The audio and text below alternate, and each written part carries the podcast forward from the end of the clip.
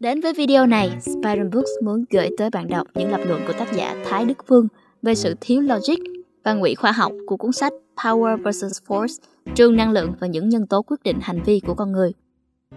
Ở Việt Nam, cuốn sách được rất nhiều độc giả review và tín nhiệm. Nhưng khi tìm hiểu sâu hơn, Power vs. Force mang tới hết bất ngờ này đến bất ngờ khác.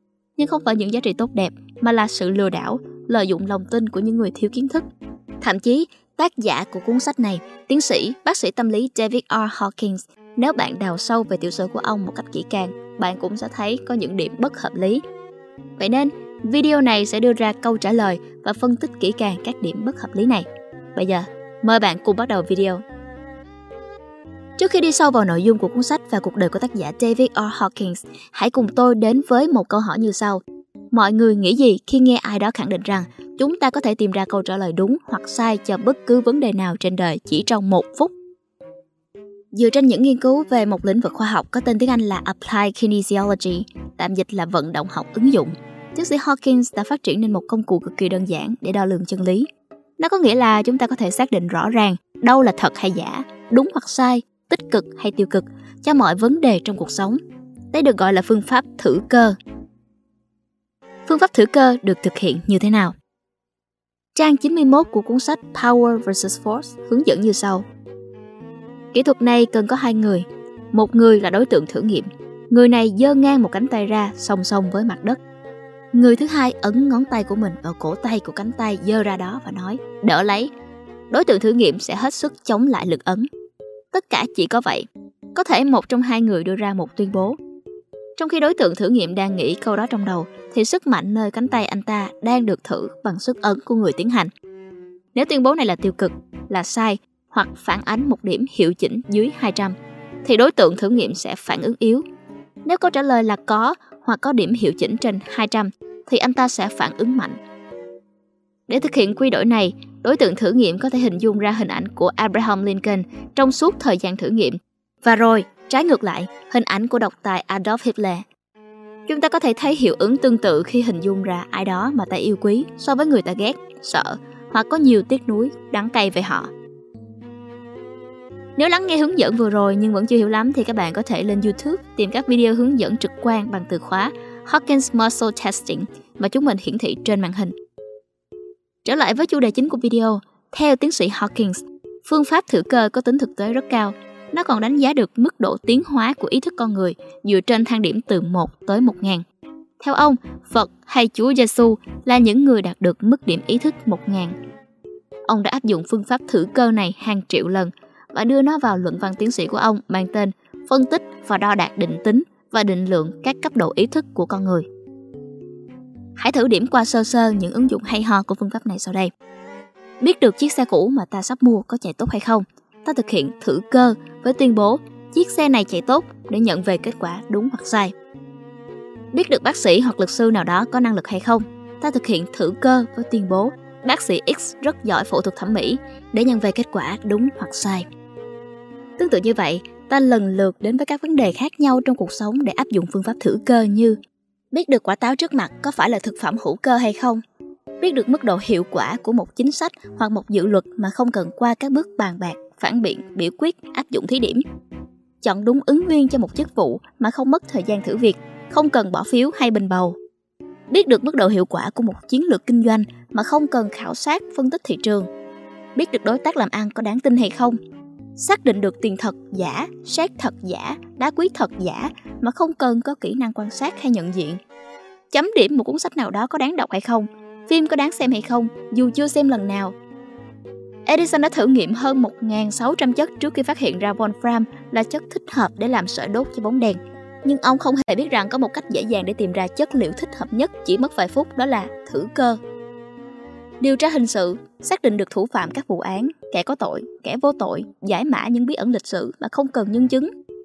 Không cần phải trải qua những bước thu thập dữ liệu trong khi có thể có ngay kết quả thống kê chỉ trong vài phút. Xác định được giá trị của luận án khoa học, lý thuyết khoa học, đề tài nghiên cứu mà không cần phải lập hội đồng thẩm định hay phản biện. Biết được chính xác một phát đồ điều trị có hiệu quả với bệnh nhân hay không. Người viết muốn nhấn mạnh cho các khán thính giả rằng theo như cuốn sách, tất cả những vấn đề trên sẽ có kết quả ngay trong một phút hoặc vài phút chỉ bằng phương pháp thử cơ. Cơ thể của những người thử nghiệm phản ứng chính xác y như nhau, ngay cả khi ý thức của họ không hề biết gì về vấn đề được hỏi. Khi đọc sách, thỉnh thoảng các bạn sẽ bắt gặp những con số thống kê như thế này. Chỉ 4% dân số thế giới đạt được mức 500 điểm trở lên. Trong suốt một kiếp sống, ý thức của con người chỉ nhích hơn 5 điểm. 2,6% dân số thế giới gây ra 72% vấn đề cho xã hội. Những số liệu này ở đâu ra? Chỉ qua mấy phút thử cơ là có ngay. Có vẻ thử cơ thực sự là một phương pháp bá đạo, có khả năng thay đổi hoàn toàn thế giới. Tuy vi diệu là thế, nhưng phương pháp này không phải là không có điểm hạn chế. Tiêu chuẩn để thể hiện được phương pháp thử cơ là người thử nghiệm và đối tượng thử nghiệm không phải là kẻ vô thần, không được có thái độ hoài nghi hay nhạo báng và họ có điểm số ý thức từ 200 điểm trở lên. Phương pháp này không có khả năng định đoán tương lai, vấn đề cần xác minh phải thuộc về quá khứ hoặc hiện tại. Nếu không đáp ứng được tiêu chuẩn trên mà vẫn thực hiện thử cơ thì sẽ cho ra kết quả sai.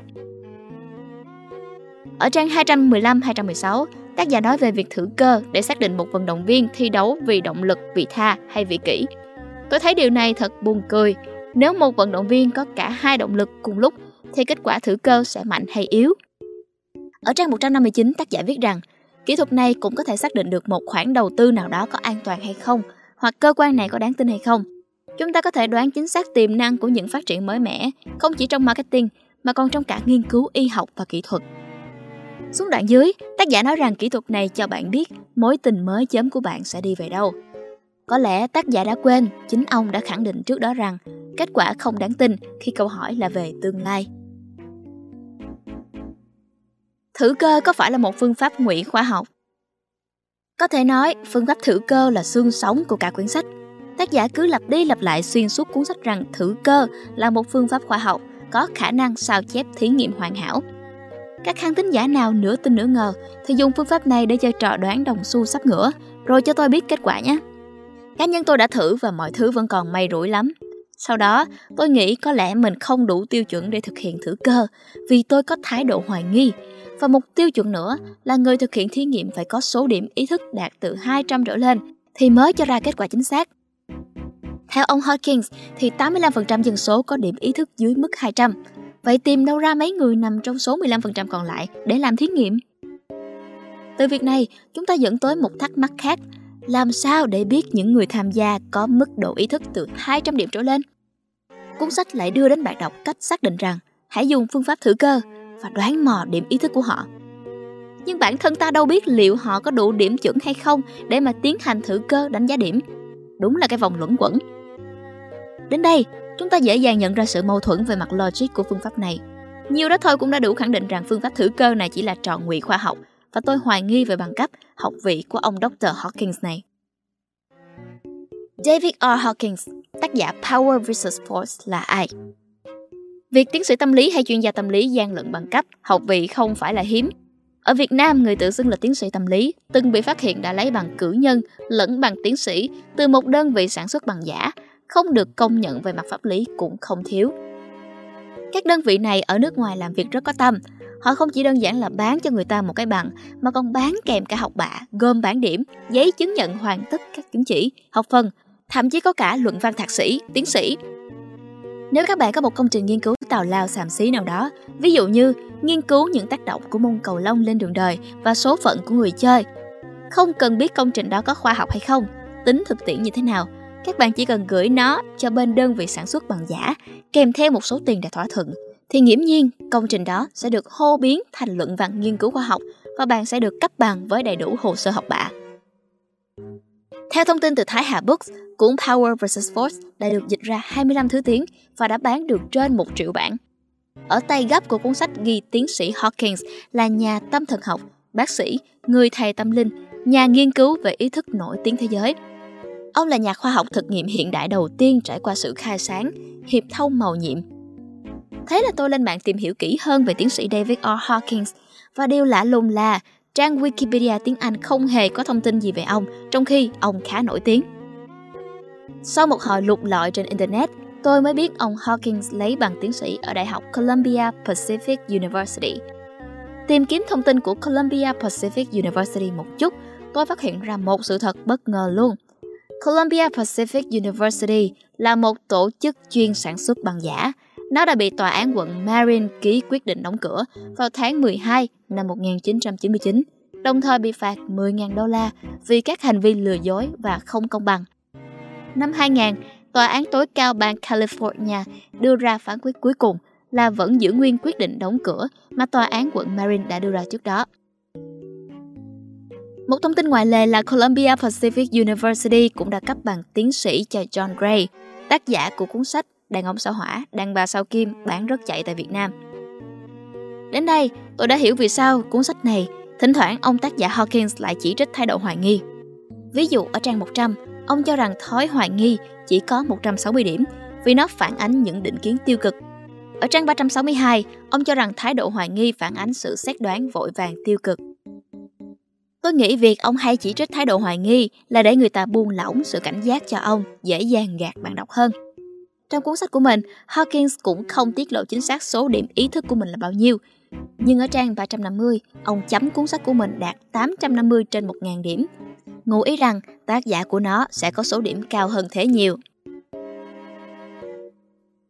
Tóm lại, tôi xem Power vs. Force là một cuốn sách tâm linh sử dụng nhiều từ khóa hàng lâm cho có vẻ nguy hiểm, dễ thao túng những độc giả nhẹ dạ cả tin. Khi tham khảo những bài review về cuốn sách này trên mạng, tôi thấy các reviewer người Việt, bao gồm cả những booktuber kỳ cựu, đánh giá cuốn sách rất cao.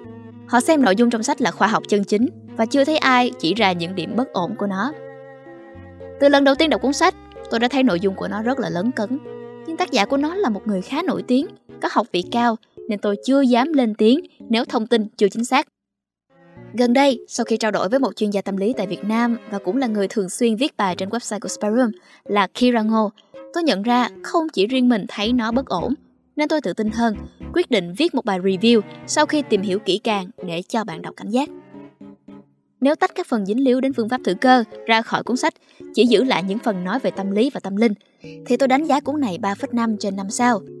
Tuy nhiên, sự đạo đức giả của David R. Hawkins cùng những nội dung ngụy khoa học với mục đích lừa gạt bạn đọc đã khiến tôi có cái nhìn tiêu cực về nó. Tổng kết lại, tôi cho cuốn này 1,5 trên 5 sao.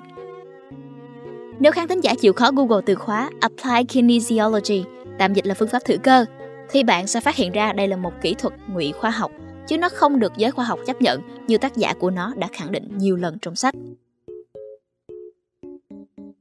Cảm ơn các bạn đã lắng nghe đến cuối video của kênh Sparring Books. Bạn có ý kiến như thế nào về cuốn sách Power vs. Sports? Hay có những phản biện nào với tác giả của bài viết hay không? Hãy để lại bình luận ở phía dưới video này nhé. Hẹn gặp lại các bạn trong những video lần sau.